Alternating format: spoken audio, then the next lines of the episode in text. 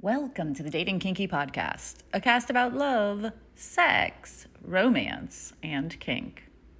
This morning, as I was writing and recording, a friend said to me, Okay, so I read your piece this morning and I was like, that looks like something I said. I'm 94% sure I said that. So I checked. Yep. I'm glad I can recognize myself from afar, lol.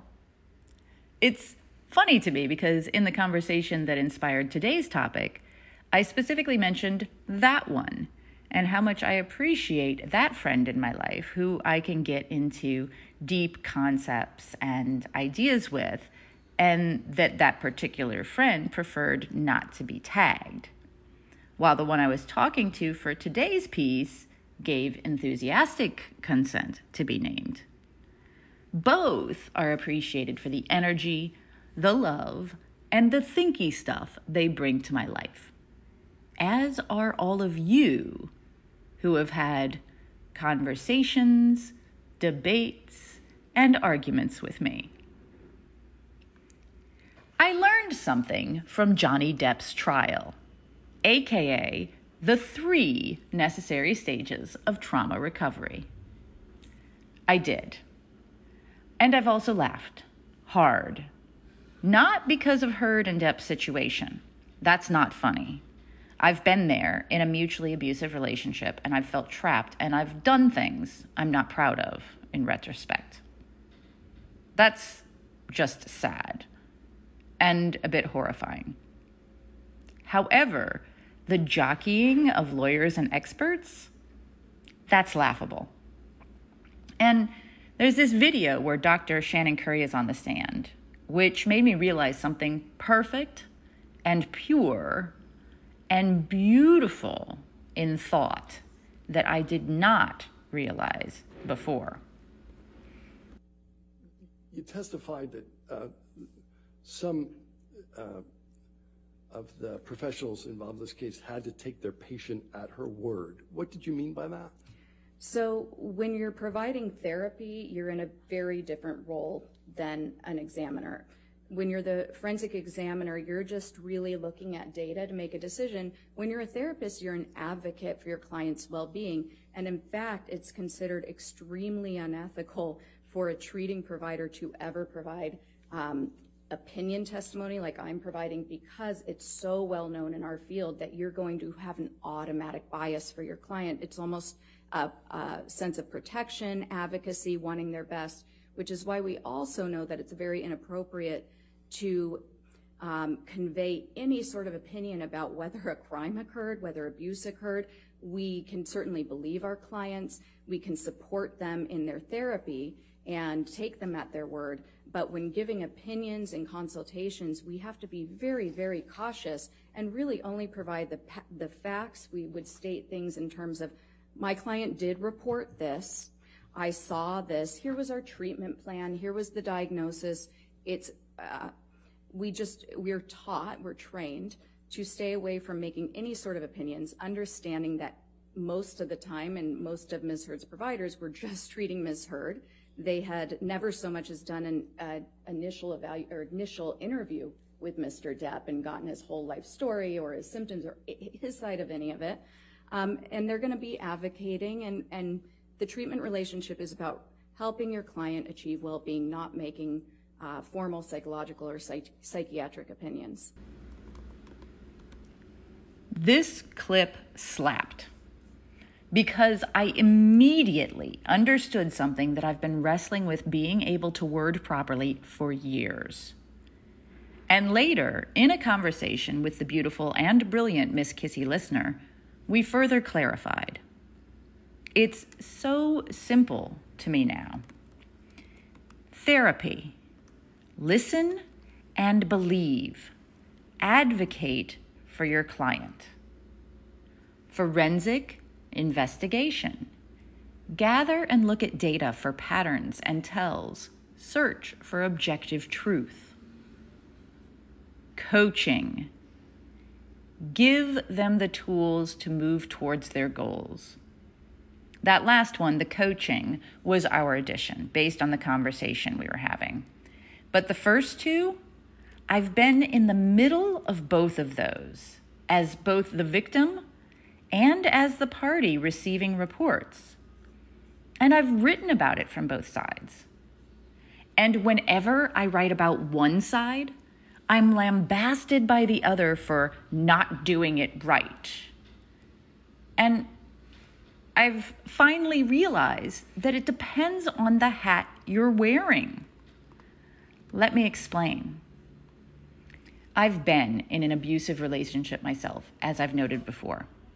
I've also been trained and volunteered with people who have suffered from relationship abuses. I've both taken consent violations and supported the victim, and I've had to investigate reports with a critical eye towards discovering what objectively happened.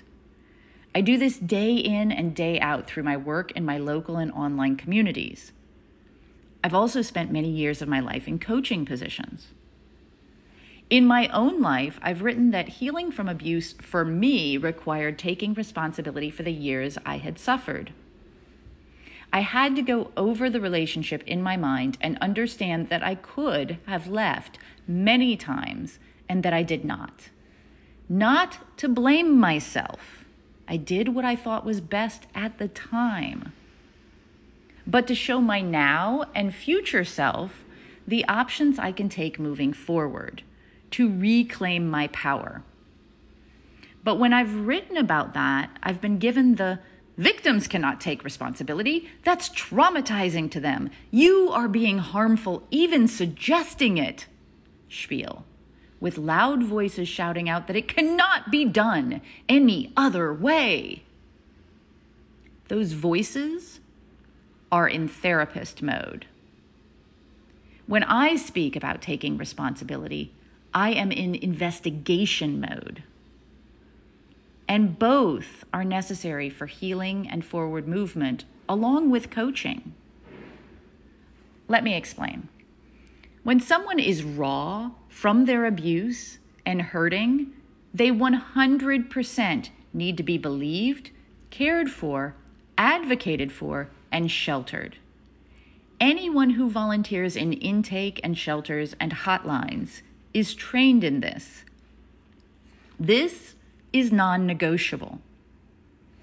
Moving forward into life, healing often requires a way to reclaim the power that was taken from them.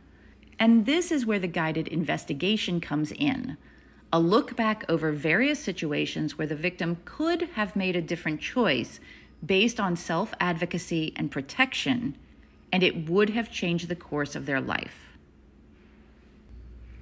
The first time my husband stole money from my wallet and lied about it, I felt violated. But instead of standing up for myself and making a big stink, I just caved.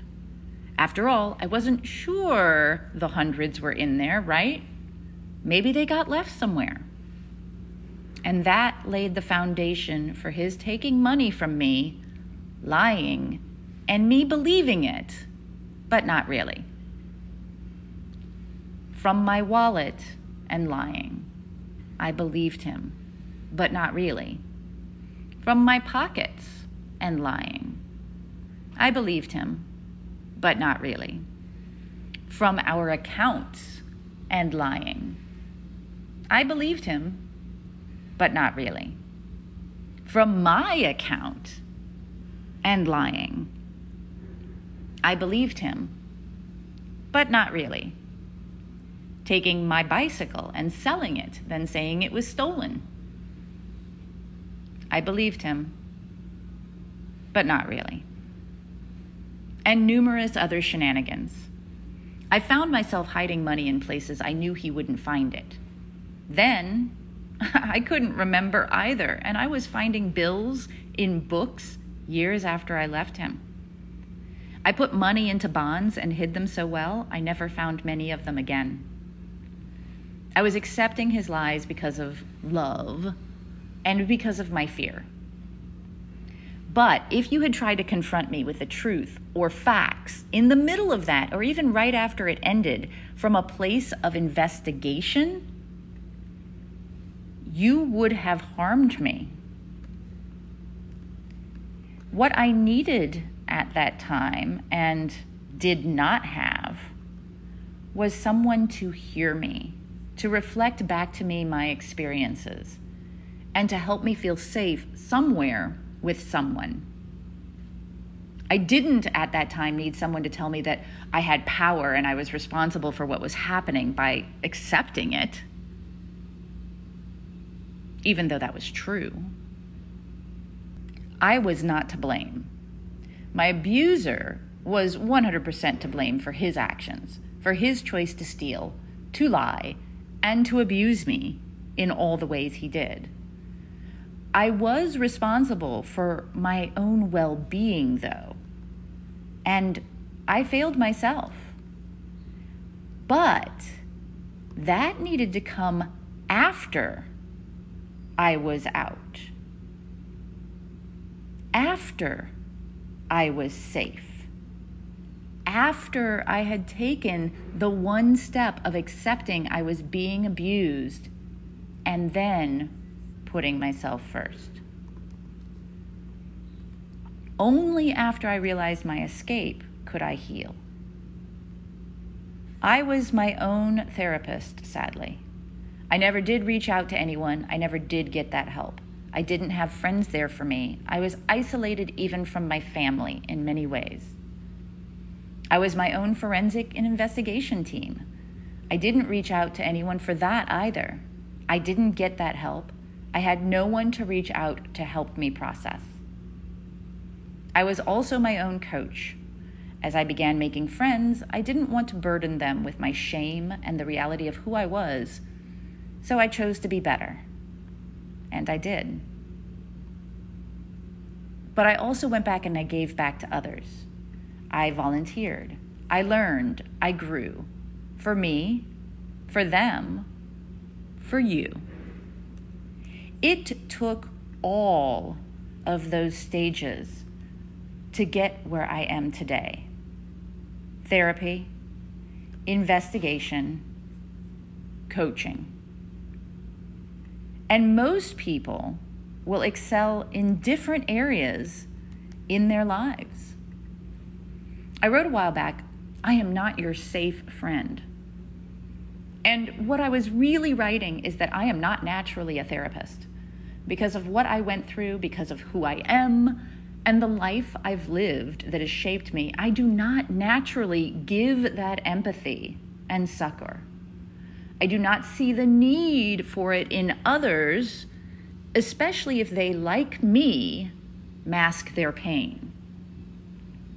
I do recognize the need for it, though, and I applaud all victims advocates who stand up and speak for their clients, their friends, their loved ones, and strangers. I applaud you. And for those of you who stand up after abuse, I applaud you too. I am an investigator and a coach.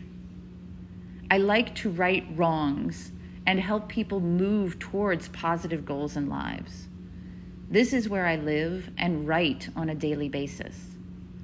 I am not a surgeon or a caretaker, but if you need one, I can refer you. I am physical therapy and rehabilitation, which can often feel brutal.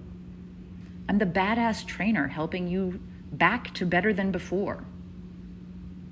And all of these roles are necessary therapist, investigator, coach.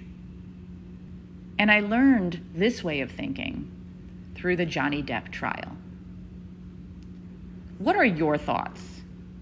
Do you agree with Dr. Shannon Curry's assessment of the terms? Do you agree with my addition of coaching as a third term or stage? Have you experienced the different stages yourself? Where do you find yourself naturally when others come to you? Tomorrow's Throwback Thursday cast will be the writing I wrote back in 2016 for those who stand up after trauma that I referred to in today's topic. Thank you for joining me today. If you love this episode, please share it with others who would enjoy it. And please do join me on our new apps available in the Google Play and Apple App Stores. Dating Kinky. It's built by Kinksters for Kinksters, poly, queer, trans folk, and anyone not quite vanilla. And it's free. Find me on FetLife as Nookie Notes and on Twitter, Pinterest, YouTube, Facebook, and Medium as Dating Kinky. We're on Instagram as Dating Kinky Official, all one word. Also, find me on the new Moan app in beta for iPhone. I'm Miss Nookie there. T H E M O N A P P dot com. Have a kinky day, and I'll catch you next episode.